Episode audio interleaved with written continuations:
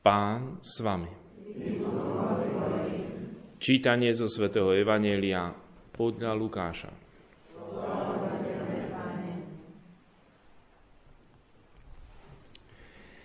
Ježiš vzal so sebou Petra, Jána a Jakuba a vystúpil na vrch modliť sa.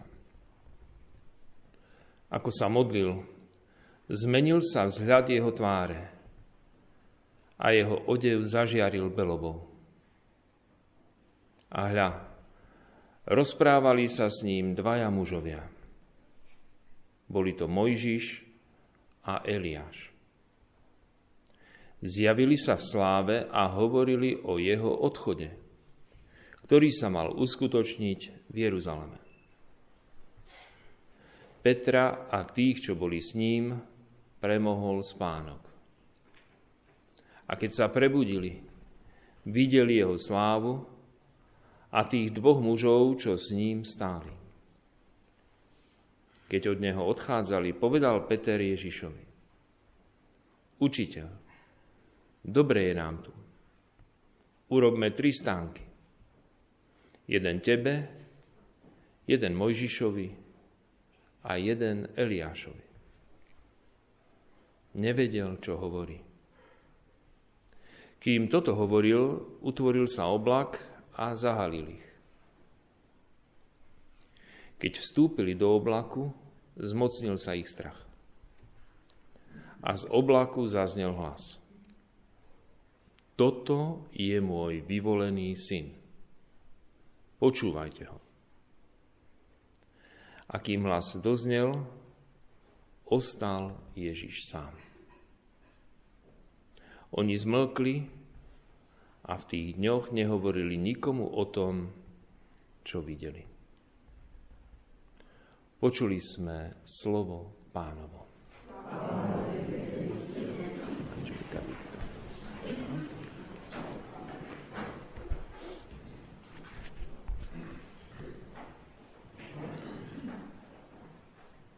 V pôstnom období sa pripravujeme pomaličky na sviatky Ježišovej smrti, Ježišovho umúčenia a jeho víťazstva, jeho zmrtvých stania. Ježiš tiež akoby chcel urobiť takú predprípravu pre svojich apoštolov na to, čo má prísť, čo sa má stať. Zobral so sebou takých troch najobľúbenejších zo svojich učeníkov, Petra, Jána a Jakuba a s nimi vystúpil na vrch, aby sa tam modlili. A zrazu zvláštny úkaz, ktorý nastal, mal byť pre nich určitým zjavením. Zjavením, čo ich čaká. Ježiš sa pred nimi premenil, ukázal sa im vo svojej nebeskej sláve, tak ako ho nikdy predtým, ako obyčajného človeka, nevideli. Dá sa povedať, ako keby tí apoštoli tak na chvíľočku uzreli takú reklamu. To je ako keď beží film a zrazu vám to preruší a, a beží do toho reklama, takú malú reklamu na nebo. Pán Ježíš skrátka prerušil tento pozemský, obyčajný život a zrazu im ukázal reklamu na to, čo príde, že príde nebeská sláva. Tí, ktorí už boli dávno teda na druhom svete, Mojžiš a Eliáš, zrazu sa ukázali ako živí s Ježišom, rozprávali sa s ním a rozprávali o jeho odchode, ktorý sa mal uskutočniť v Jeruzaleme. Teda rozprávali o tom, že Ježiš bude trpieť, o tom, že odíde z tohto sveta. Mojžiš i Eliáš nejakým spôsobom toto už naznačujú aj v tých knihách, ktoré čítame v Starom zákone. Takže dá sa povedať, že oni len pripomínajú ako keby to, prečo vlastne Ježiš prišiel na tento svet. Pripomínajú to nie Ježišovi, ktorý by si to nepamätal, ale robia to kvôli tým apoštolom, ktorí tam boli. Teda rozprávajú im o tom, čo na Ježiša čaká. A musel to byť veľký zážitok pre Petra a ostatných, lebo nakoniec Peter príde za Ježišom a hovorí mu, Pane, je nám tu dobre. Čo keby sme tu zostali? Postavíme si stany, jeden pre teba, jeden pre Eliáša. Ani nehovorí o sebe a o, o nich troch, Jakub, Ján a Peter, ale hovorí o tých troch, čo došli z neba. Pre vás postavíme stan. My, my tu vydržíme aj bez stanu. Tak je nám tu dobre, že by sme tu najradšej zostali väčšine. Naozaj, ukážka nebeskej blaženosti, kde je človekovi tak dobre, že by tam najradšej zostal navždy. Ale celé toto zjavenie nakoniec končí tým, že Boh prehovorí. Toto je môj vyvolený syn. Počúvajte ho. Počúvajte a poslúchajte. To, čo vám poviem. Prečo vlastne takáto reklama na nebeskú vláženosť skôr ako malo prísť k Ježišovmu umúčeniu? Nielen k Ježišovmu umúčeniu, ale prídu ešte ťažké chvíle v živote samotných apoštolov. Najskôr to bude ako keby veľké sklamanie, keď uvidia, ako Ježiša odsúdili, ako Ježiša mučili. Peter zažíva v tej chvíli také ťažké momenty, že dokonca zapiera. Nikdy som ho nevidel, taký strach dostal.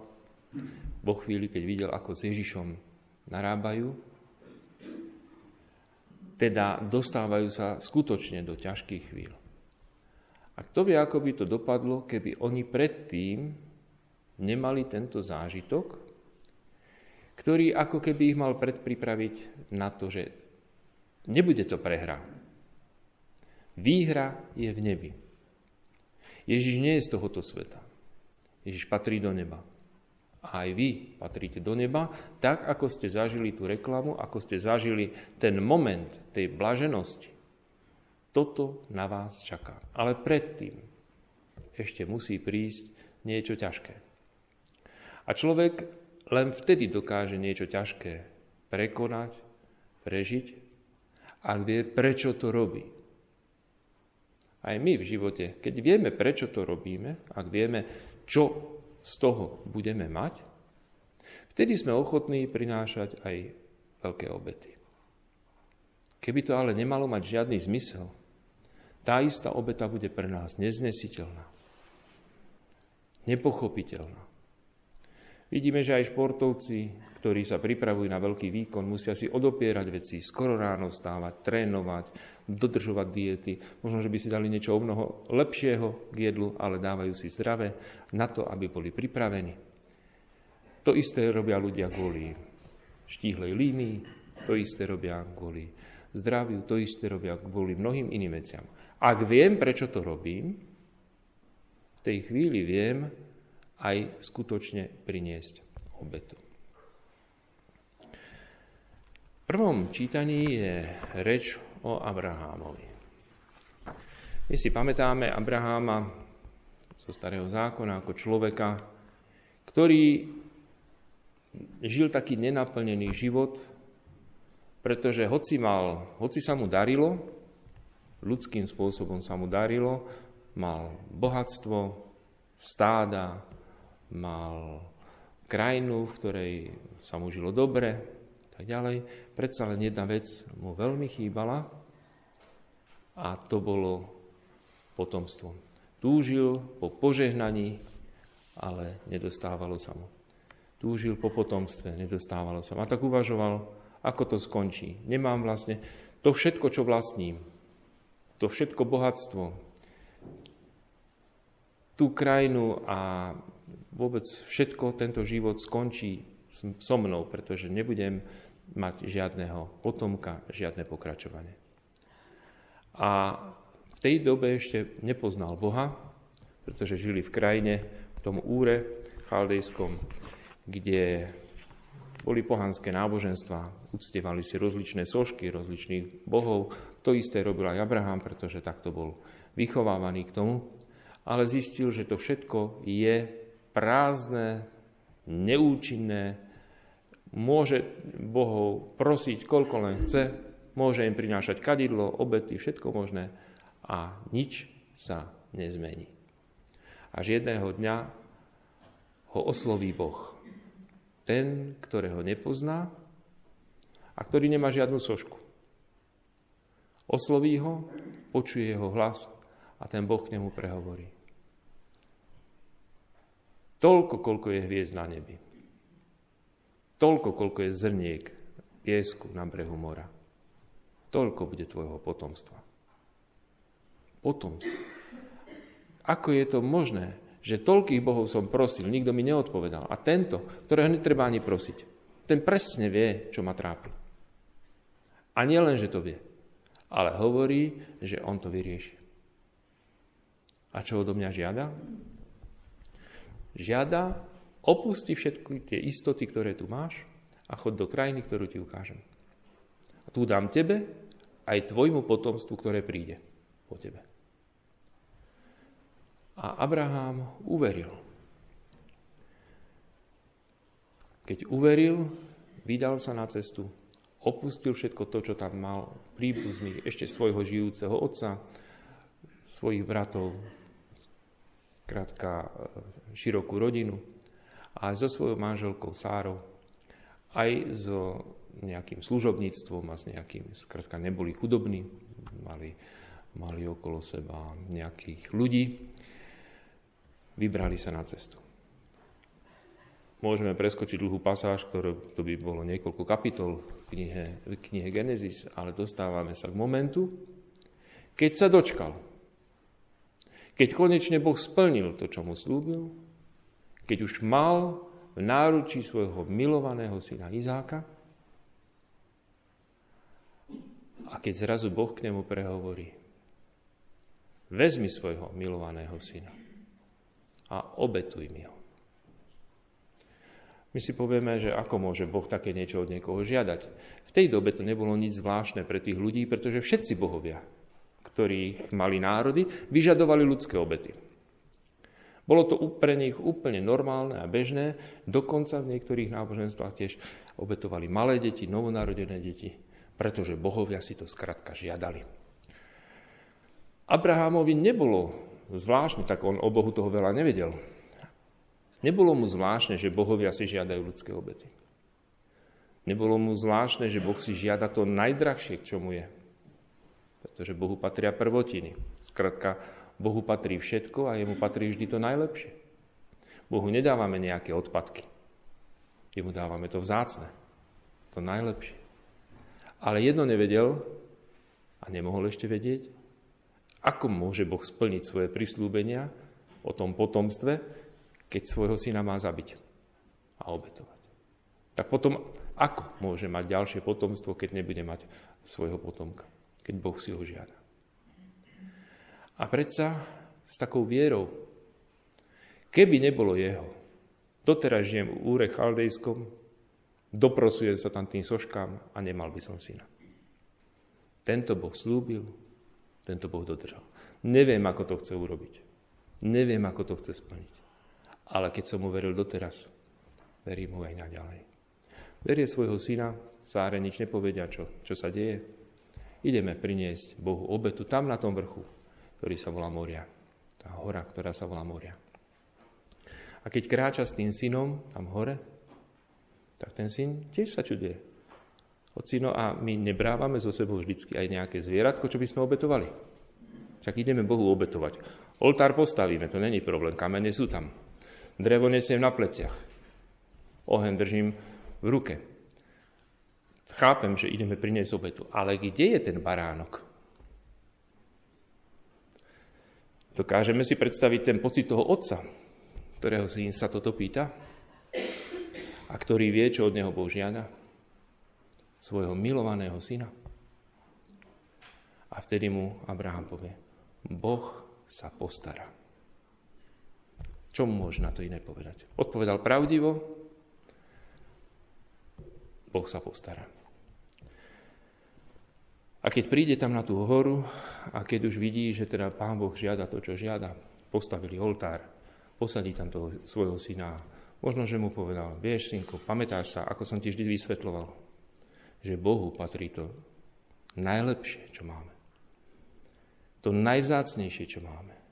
A vieš, čo je pre mňa najvzácnejšie?